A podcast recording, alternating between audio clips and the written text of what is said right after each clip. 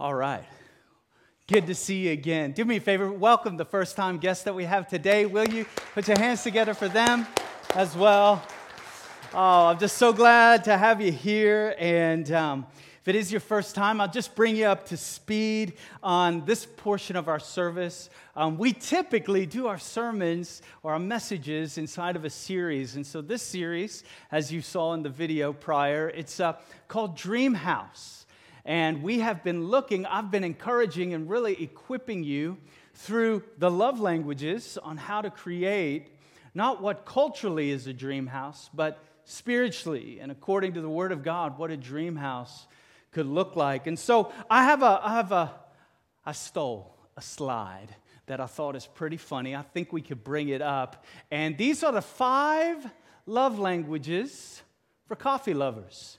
And I wanted to just highlight a couple of these. So, words of affirmation: your coffee is delicious. Acts of service: I made you coffee. Come on, somebody, that is your love languages. Receiving gifts: here's your coffee, all right? Quality time: come on, somebody, you go, your quality time's your talk, right? Let's go out for coffee. Physical touch: whoa, let me hold you like a coffee. All right, well, that'll be... Things not to say. That could also be in that category. But listen, the Dream House, our heart behind this series is um, we're, we're all getting cues from the culture around us, aren't we? We're all getting, um, we all have our cultural cues, not only culturally, but maybe family cues, family of origin cues. Somebody has taught us or given us a vision for our future. Sometimes we wake up one morning and realize we're living a life that we didn't know we were living. Like our future was handed to us maybe by grandparents or great-grandparents or parents, and we're like, what is, what is going on? And my heart and hope behind this series is really to equip you biblically and to paint a picture, to give you a vision that a dream house is possible. But a dream house that culture proposes, it's all about that square footage, somebody. It's all about, it's all about the aesthetic value. And what I've found is that people, if we're not careful, we can focus so much on the cultural cues we're getting, on the aesthetic value, on the next big home, and the next big job, the next big assignment. All those things can add purpose to our life. But I would propose to you that a dream house, we've redefined it in this series. It's an environment where every person present knows how to receive and give love appropriately. I believe Jesus would call it, hey, love others well. Love others well. And I think you know what I'm, I'm saying when I say that. You know what it's like to have been perhaps in a big home, and emotionally and relationally, it was cold. And it may have had everything our hearts could ever desire, yet our hearts were empty. I've had people share, and he certainly goes into it even in the Love Languages book. Gary Chapman will share, and And he'll say, man, sometimes there are people who grew up with everything, anything they ever needed, they got. But emotionally, they grew up empty.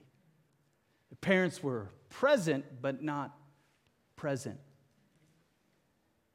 And my hope and my prayer is that through this series, we could just equip you. And this is simple. It's going to be simple, simple, simple to understand. Much of the Bible, if you will, is pretty simple to understand. The difficulty that comes is in living it out day to day. And so today, today we continue with these five love languages. Before we get there, I want to share kind of our verse that we have orbited. If we're going to use that term, we've just kind of been circling this phrase out of John chapter thirteen. And this is a message not only for this series, it's a message that can give vision for our entire life. John thirteen, verse thirty-four and thirty-five. Jesus says, a new command I give you. Love one another. Love one another. By this, everyone will know that you are my disciples, if you love one another. That really could take up an entire year or decade or twenty-five years of our life. John Wesley, I was sharing with somebody earlier uh, before the service, John Wesley, you know, who helped found the United Methodist Church and the movement. He said for Christians and followers of Christ, the whole process, not of just getting saved, but being transformed in Christ's likeness, he said, is when we respond and we live from a place of perfect love. Perfect love. That's what the Holy Spirit is doing in our life. And so here's what's funny. James one comes along and talks about uh, trials and temptations and obstacles along the way. How many of you know sometimes relationships in our life, we'd never tell somebody, certainly don't nudge anybody near you, but there are trials relationally in our life that help refine us. God puts obstacles, maybe a work environment, maybe an extended family or family in your life, and what they're doing, you may not realize it, but they're beginning to refine our hearts into what's called perfect love. And Jesus says, this is, this is what it looks like. This is what it looks like. It looks like loving others well. And so, we've been going after it with these five love languages. Let me share them. Let me bring us all up onto the same page. Just all very, very simple for us to understand. We got that first one we looked at was quality time. Quality time. This isn't just being in the house.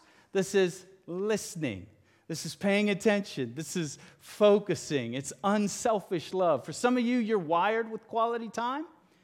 For many of you, this is a step of faith. And it's not your natural wiring, but it's something you can learn to give your spouse, to give your kids quality time. Second is words of affirmation. I've not met a person on the planet yet that in their love languages little quiz that they do, that it wasn't somewhere at the top. Words of affirmation are words of courage, words of encouragement, words of hope. We're a culture, as a church, we want to be a church that speaks life into people.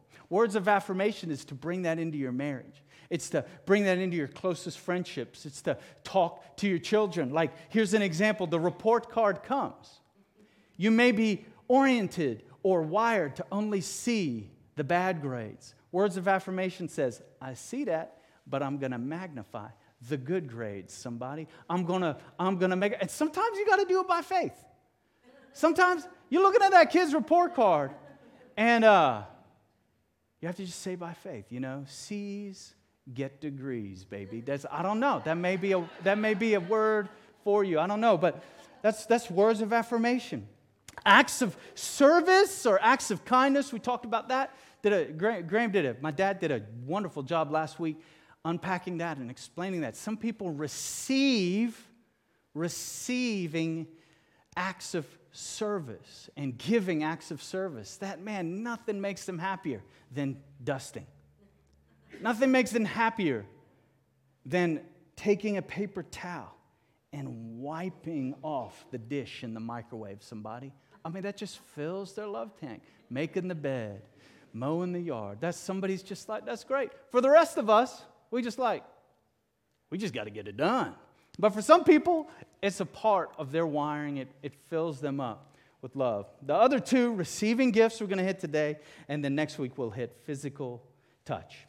But let me talk for a quick second. Love languages, they accomplish three things. If you take the test, five love languages dot com, you can take the test. It's free. It just makes you aware. And that's really the first thing that love languages do. Awareness is key. Awareness is key. We can bring up those slides if we can. Love languages accomplish three things for us. First is it makes us aware of how those closest to us receive love. That's the biggest part of love languages. It makes you aware of maybe it's your spouse, maybe it's your children, maybe it's your, your work environment, your extended family. Because here's one of the things you do by nature. You may use the word, I love you, I love you, I love you. And they're hearing, I love you, I love you, I love you. But if their primary language is not words of affirmation, they need more than just to hear, I love you. They need the unselfish acts and the kindness that comes from behind that. So love languages just makes us aware. I shared this in the first message. This book came to me my first year of marriage. Not out of the blue. I sought it out. I needed help. I needed help. I, I, I let me say it plainly. I needed help. I, I was used to having all the answers, somebody. Still am, but that's beside the point. I was used to having all the answers. I was, things would come quite naturally to me, quite quickly to me. And all of a sudden, in my marriage, I didn't have all the answers. And my explanations, my wife was not buying them. I would try to tell her, well, I, I, I told you I love you. She's like, that, that's great, but why not, why don't you come sit on the couch and let's watch a movie together? I said, okay. And then, and then I thought just being on the property quantified for quality time. And I'd be like, man, we just spent all day together. What, what, what do we do? Well, I mowed the lawn, I painted the deck, I took the dog for a walk. I ran some errands, but we had lunch together. I mean, that's just quality time. Wrong. wrong, wrong, wrong. And I had to learn, but can I tell you, I'm, I'm having fun with it, but can I tell you? Many marriages grow cold. Many families have everything before them. Everything's going great. But the relational quotient isn't there. I believe God's asking you and me to be his witness to the world around us. That we wouldn't just be coasting or getting by, but we'd be loving people well. And it takes great levels of intentionality. And the first thing it accomplishes for us, first thing, it just makes us aware. It makes us aware, like maybe for some of us for the first time, oh, that's how my child receives love.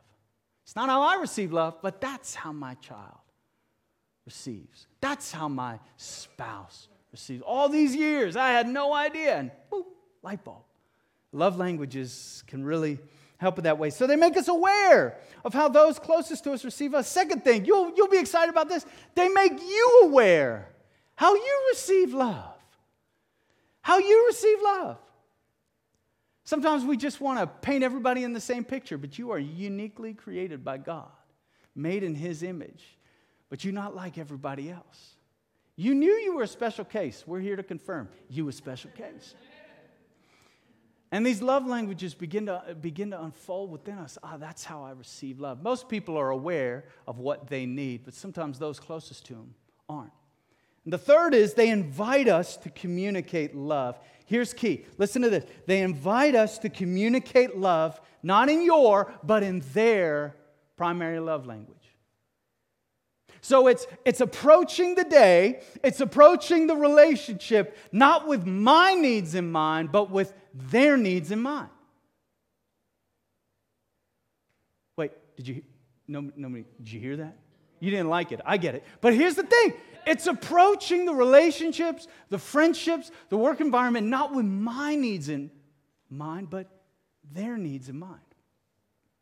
That can solve all the world's problems in a day, if we see others first. That is Christ-likeness. That is the early church witness in a nutshell. I'm going to love others ahead of myself.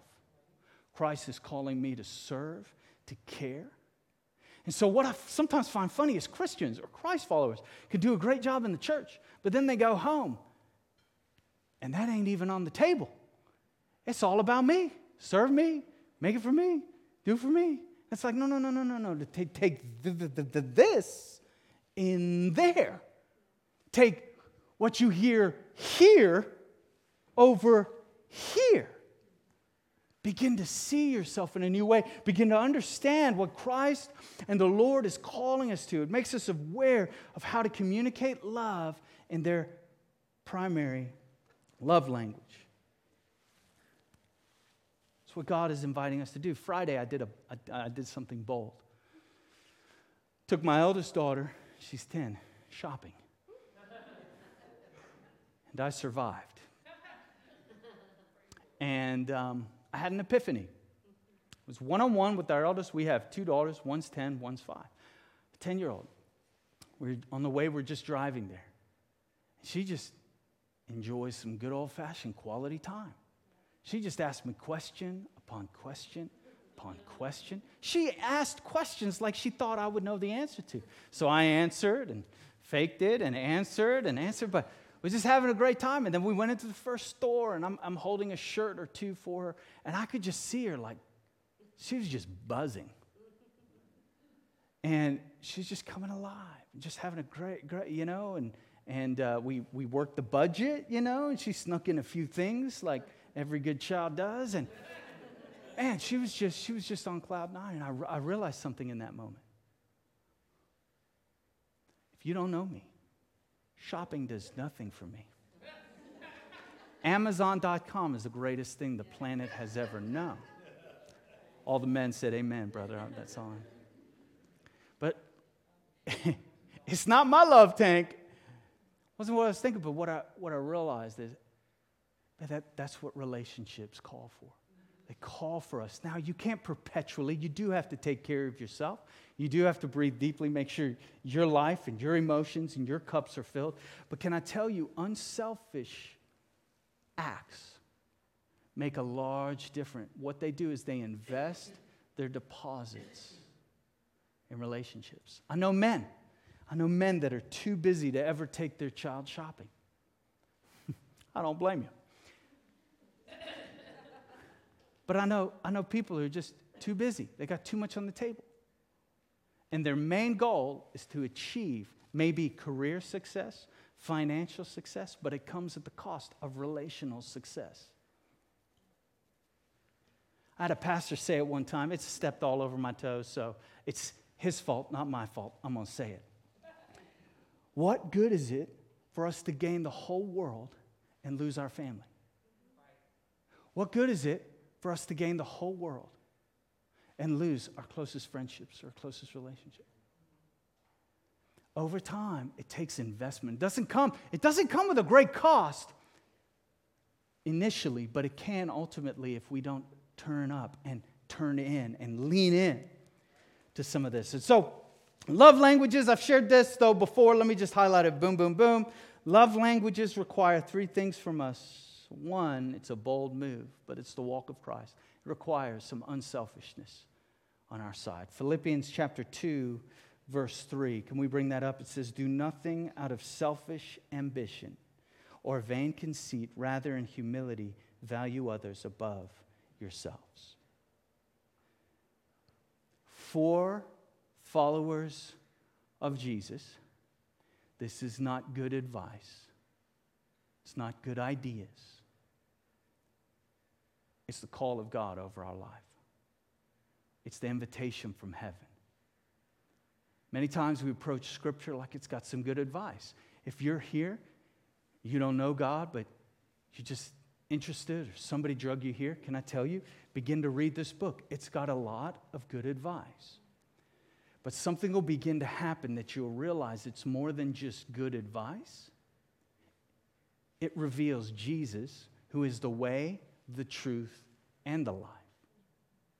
This book leads us to the person of Jesus, and Jesus calls us to Philippians two three. Jesus calls us to Philippians two three. Do nothing. Do nothing out of selfish ambition or vain conceit, but in humility consider others better than yourself.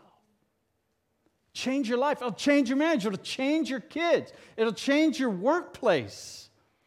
Man, you start showing up with your boss. You, you find out some love languages you ain't allowed to give your boss. Somebody, we'll talk about that next week. Amen. Amen. Praise Jesus. That's next Sunday. But some love languages, man, just a little step. I'll let you know this. There's a sixth love language. We found it as we learned and studied the human race. Food, I believe, is a love language. We're not going to preach on it, but you show up to your workplace, kaboom, cupcakes, y'all. You're welcome. What do you do? You just, but can I tell you, it's just little investments. I'm having fun there. But second, unselfish. Second, Christ-likeness. Philippians two five, for Paul, he kept it simple. He said, in your relationships with one another, have the same mindset as Christ Jesus. That's two verses later. Zach Williams is a pretty big song right now. I'm glad you love it. My spirit man loves it. My flesh man doesn't. It's a little more like Jesus. God, help me to be like Jesus, a little bit more like Jesus. Come on, that is the cry of your spouse. They may have never told you, Lord Jesus, help my spouse to be more like you. It's the prayer of your kids, and your kids may not even be at an age to pray, but they're praying, Lord Jesus, make my dad a little more like you. Make mom a little more like you. Your boss is praying it. If you're the boss, you're praying it over your employees. I'm telling you. Sometimes it's so simple, but it requires our intentionality, and that's that's that's this third thing that the love languages do. They require from us unselfishness.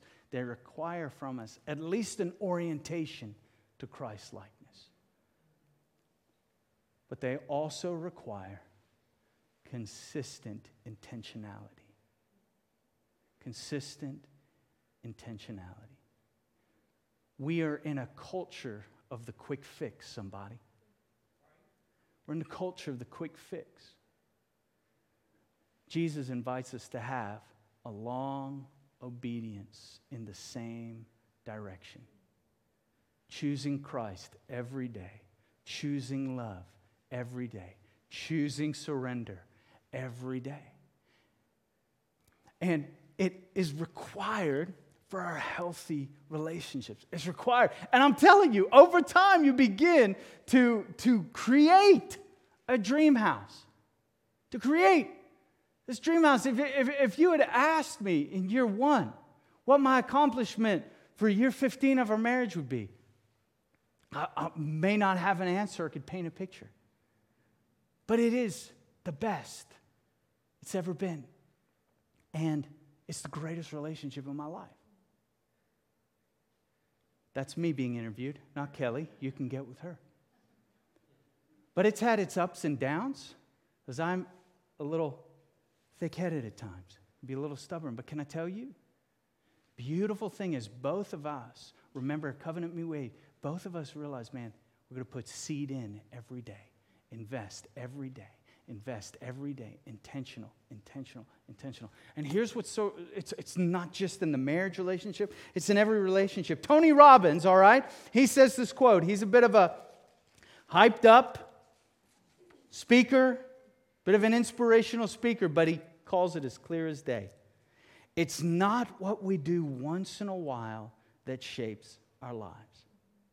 It's what we do consistently. It's what we do consistently. Consistently choosing love.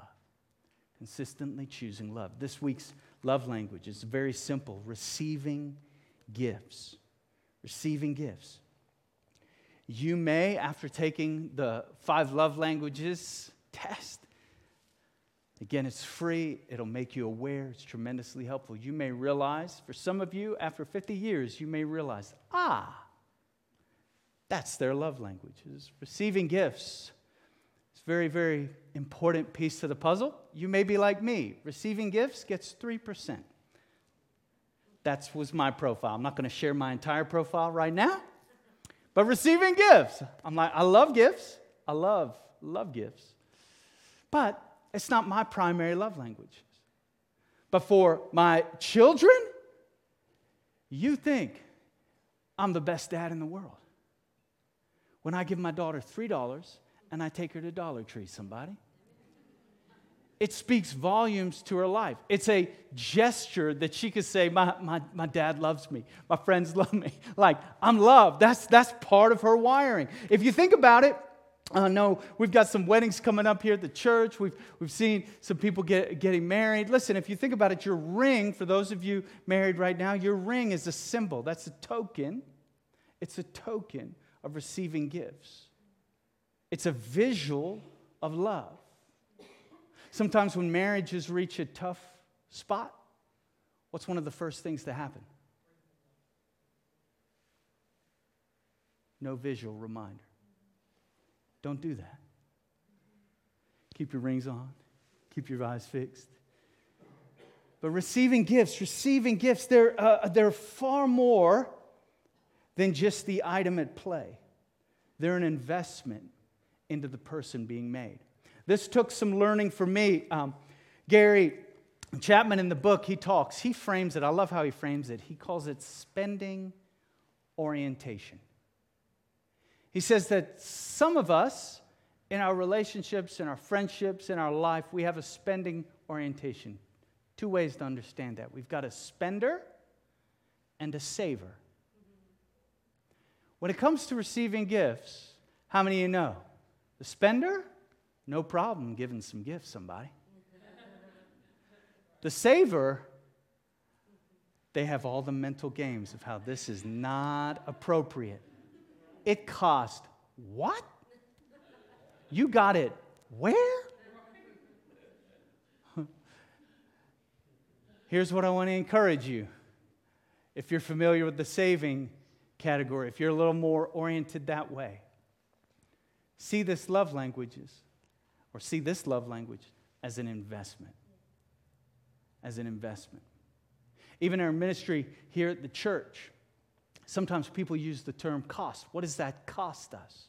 I learned from my pastor as well. And it's not what it costs us. That's one way to see it, sure. We work with an eighty ten ten split in our budget. Right, all good. However, it's not just what it costs us. It's what is the investment. And what is that return on investment? Are we investing in the kingdom? Because if you're not careful, even as a church, even as a ministry, you can just, if you're not careful, you just become about receiving, receiving, receiving. And then sometimes people get in the mind, well, what does that cost us? Wow, you're doing what? We're doing what? What is that? And it's careful to understand. It's not a cost. That's one way of understanding. But a more appropriate way of understanding is what is the investment? What is the investment? Sometimes it's a good way to think about relationships. Relationships. Some of you, God's calling you. The Holy Spirit's inviting you. Maybe He's moved beyond inviting you, and He's demanding from you. Invest in this relationship. Parents, maybe there's a child, and it you got three kids. You want to do it all equal, and God's like, no, right now you need to highlight so-and-so. Invest in that relationship. Why is God doing that? Because if you don't invest in the relationship, there's a high cost later on down the road. A high cost later down the road. You know, what's so funny is in the culture we live at when it comes to relationships, perhaps you've heard this phrase. Perhaps this phrase was told to you. Hey, grass is greener on the other side, baby. Maybe in some of the circles you run with. Maybe in some of the environments or workplaces you run with. Every voice in your life, quit, quit, quit. Grass is greener on the other side. Lies, lies, lies. Grass is greener where you water it. Boom. Grass is greener where you water it. God, why these kids? Sorry, two weeks of fall break just came out. One phrase.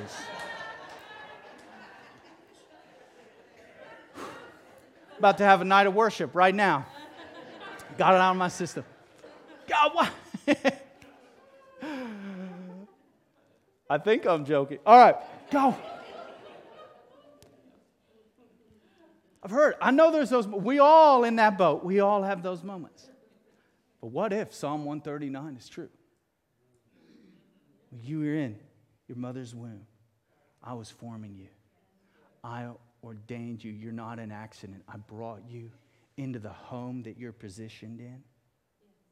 Some of you may be remarried. I remarried you. Some of you, the temptation could be, I'm not saying, again, it's never you, it's the people in other churches. All right, so what, what I'm about to say, but sometimes when people are remarried, sometimes the kids, you're thinking, what is happening? Well, what if Psalm one thirty-nine is true? And I had them, I had you in mind when I knew the course that their life would take. And so we don't just think of the cost, we begin to see it as an investment. We begin to understand, man, God has given me all I need for this family, for this relationship. You begin, I tell you, I know we've had some fun, and, and I've made little prods uh, to try and ease some of the burden that this message can carry. But let me say this, the work environment, the work environment, the enemy whispers to your soul, you have no chance of changing the culture you work in. That's what the enemy whispers. You have no chance. You might as well shut up, get your eyes ahead, get the paperwork done, work the clients, make the sales. You have no chance. And God says, show some love. Show some kindness. Show them my working within you. Let's see what doors that can open. Let's see what doors. I mean, really, we begin. It's more than just love languages. It's more than just the relationship series. It's a, man, we can't. I, I'm just crazy, crazy enough to believe that a person who loves well carries the flame of Christ's love to the next generation and to the next generation and to the next generation. And I'm just crazy enough to believe that as followers of Christ, that when we begin to cultivate a family, to cultivate a home of intentionality, it may be a slow burn. Come on. Some of you, you're like, man, I practiced quality time. I thought everything would change the next day. No, it's a process. That's how the kingdom of God works, is it's a seed that is planted. That seed has to die. Then new life is cracked open, and it begins to grow and grow and grow. It's the same with the call of God on our life. It's to not take those around us for granted, but to lay down our lives daily, love them intentionally, care for them intentionally. I've been in cultures, not here, but I've been in cultures in times past where spirituality was defined by your spiritual gifts or how loud you could be in a service or how you could pray or how many people you told Jesus is king to during the week and all these works and all this striving and all this exhaustion. And they forgot to encourage us to love those right in front of us. And so we cultivated a climate where everybody else was getting the love and families are drying up, breaking up and exhausted. Kids don't want anything to do with the church because pff, it was all about blah, blah, blah, blah, blah. Didn't realize, whoa, the enemy has us distracted. So God's calling us. I believe this. The Holy Spirit is inviting us. His word over your life is it's not too late. I found fifteen years ago these five love languages. As I, I found they equipped me to love others well. Didn't help, or excuse me, it did help that Gary Chapman is a pastor and has been at the same church for over forty years. I won't name the denomination, but if I did, you'd be like, glory to God, that is a move of heaven. He stayed for forty years? All right, so I say that to say, remarkable faithfulness, remarkable steadfast. And that's my prayer. It may sound simple like receiving gifts, no, no, no, no, no. But why do I say that? I say that to equip you to take that and to love others well.